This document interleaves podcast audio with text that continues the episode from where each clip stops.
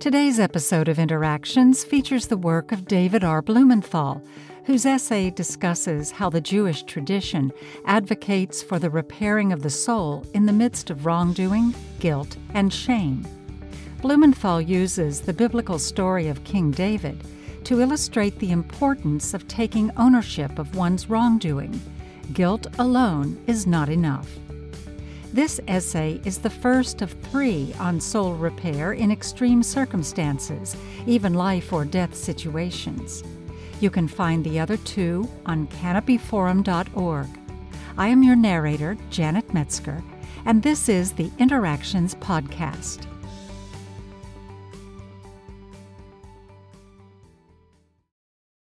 I am embarrassed to be writing these essays.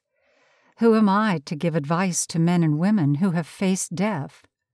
Who am I to offer guidance to men and women who have called upon their deep inner courage and risked their own lives and the lives of others?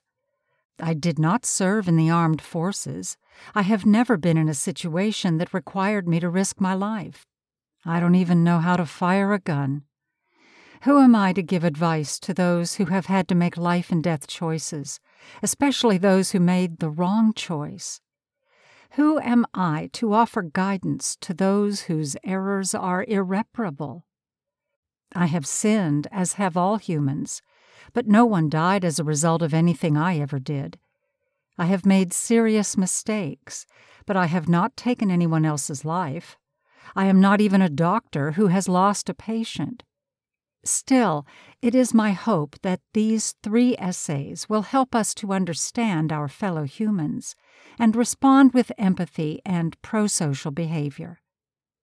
The rabbis instruct that before one begins to teach, one should pray, May it be thy will, O Lord, our God and God of our ancestors, that no damage be done by my teaching. Amen. We all do things that are wrong. In fact, we all do things that are seriously wrong. As Ecclesiastes chapter 7 verse 20 states, there is no righteous person on the earth who has done good and has not sinned. That's the way it is, even though many of us live in denial. If one has done something wrong, one should feel guilty. That is the whole point. To do wrong is natural. To feel guilty is also natural. If we could do wrong and never feel guilt, we would not be human, we would be satanic. Guilt is the healthy response to having done something wrong, especially when it is a serious wrong. Serious guilt runs very deep, it touches our soul and colors our being. Serious shame makes us blush, it covers our face. This is not social embarrassment, this is guilt and shame. Serious wrongdoing engenders shame. Serious sin engenders guilt. That is the way it is.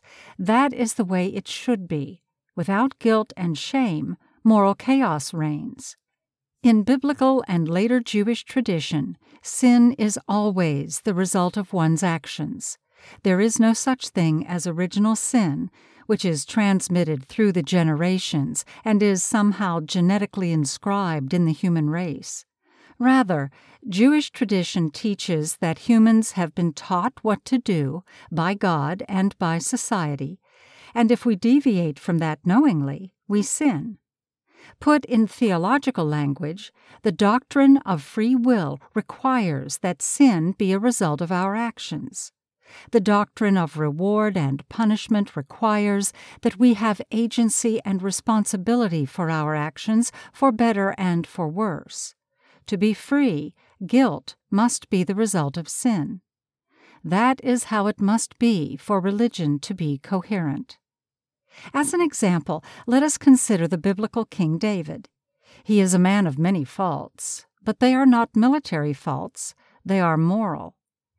King David seduces Bathsheba, the wife of Uriah the Hittite, and causes her to become pregnant.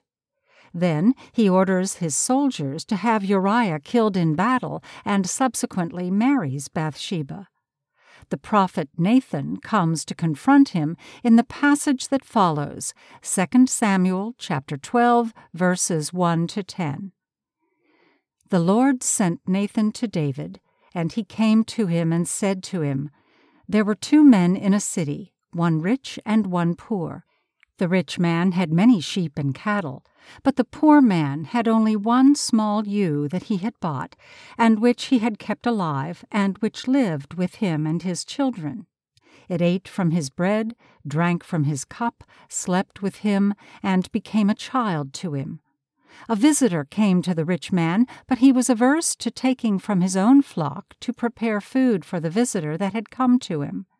So he took the ewe of the poor man and prepared it for the visitor. David was very angry at the rich man, and he said to Nathan, I swear by God that the man who did this is a dead man, and he shall pay forty times the value of the ewe, because he has done this thing and did not have pity. And Nathan said to David, You are the man. Thus says the Lord God of Israel I anointed you as king over Israel, I saved you from the hand of Saul, I gave you the house of your master as well as his wives, and I set you over the house of Israel and Judah. And if this were not enough, I would do more of this and that. Now, why have you despised the word of the Lord to do that which is wrong in my eyes? You smote Uriah by the sword, and took his wife as a wife for yourself, killing him with the sword of the Ammonites. Therefore the sword will not depart from your house forever, because you despised me, and have taken the wife of Uriah the Hittite to yourself as a wife. King David's response to this accusation shows his greatness. He does not deny what he has done. He does not make excuses. He does not blame anyone else. Rather, King David admits his guilt. In 2 Samuel chapter 12 verse 13, he assumes responsibility for his actions, saying, I have sinned unto God. The greatness of King David, then, is not in his being a warrior. It is in the moral courage he shows when Nathan confronts him on the killing of Uriah and the seduction of Bathsheba. He does not deny what he has done. He assumes responsibility for his actions.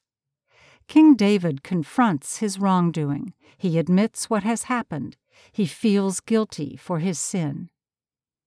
The following is a psalm of David, Psalm 51, verses 1 to 4, after Nathan the prophet confronted him concerning his adultery with Bathsheba. Be gracious unto me, God, commensurate with your loving kindness. With the greatness of your mercy, wipe away my very serious sins. Quickly scrub me clean of my serious sins, and purify me from my lesser sins. Because I do recognize my very serious sins, even my lesser sins are before me all the time. Confronting one's wrongdoing is good. Admitting it is essential. Feeling guilt for having done wrong is a blessing. Feeling guilt is a sign of our being morally awake. The child of the illicit relationship between King David and Bathsheba becomes deathly ill after Nathan's confrontation and David's confession. David recognizes that the child's impending death is his responsibility, that the child is innocent, and that he, David, is responsible. 2 Samuel chapter 12 verses 16 to 23 reads David prayed to God for the child, and he fasted, and he came and slept on the floor. The elders of his court rose to lift David up from the earth, but he would not nor did he eat bread with them. On the seventh day the child died. But the servants of David were afraid to tell him that the child had died, saying, When the child was alive, we spoke to him, and he did not listen to us. How can we tell him that the child has died? Perhaps he will do something terrible. David saw that his servants were whispering, and he understood that the child had died. He said to his servants, has the child died? And they replied, He has died. Then David rose from the earth, washed and anointed himself, changed his clothes, and came to the house of the Lord and prayed. Then he returned to his palace and asked for food. He was served, and he ate. His servants said to him, What have you done? When the child was alive, you fasted and wept, but when the child died, you rose and ate bread? And he replied, While the child was alive, I fasted and wept, for I said, Perhaps the Lord will be gracious unto me, and the child will live. But now the child is dead. Why should I fast? Can I bring him back again? I will go to him, but he will not return to me.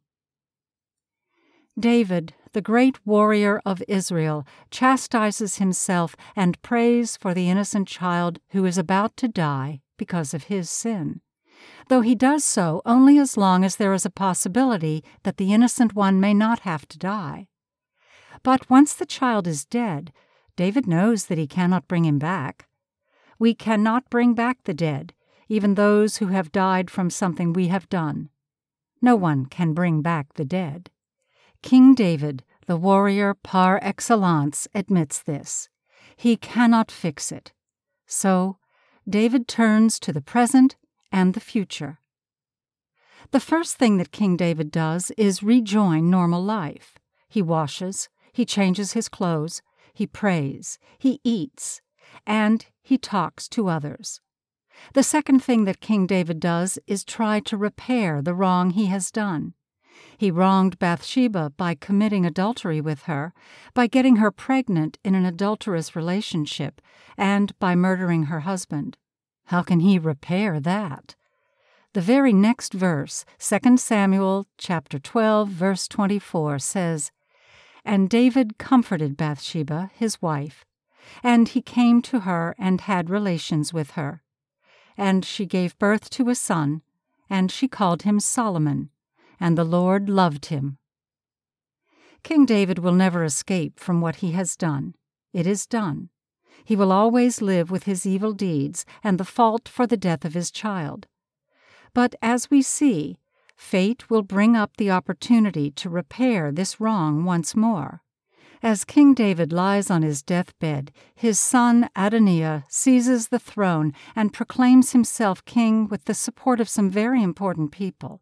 In 1 Kings chapter 1 verses 17 to 30, Bathsheba and Nathan confront David.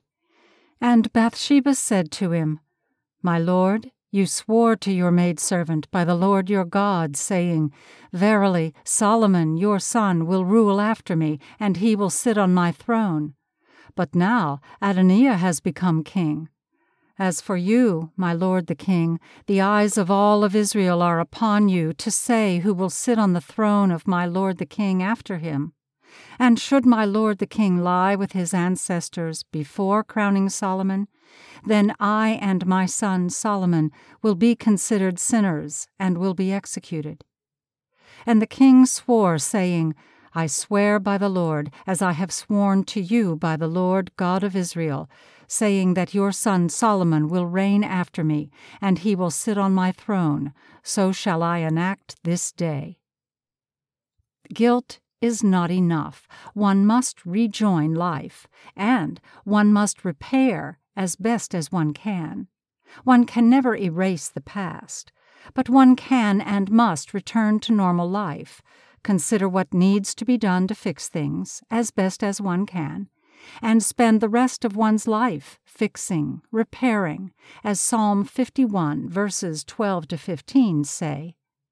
Grant me a pure heart, God, and give me a determined spirit.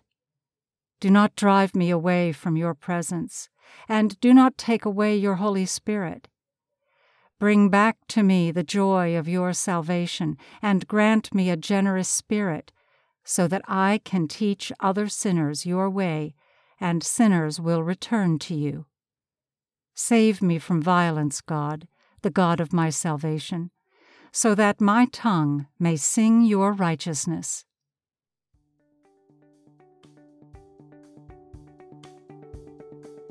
That was Soul Repair, a Jewish View by David R. Blumenthal.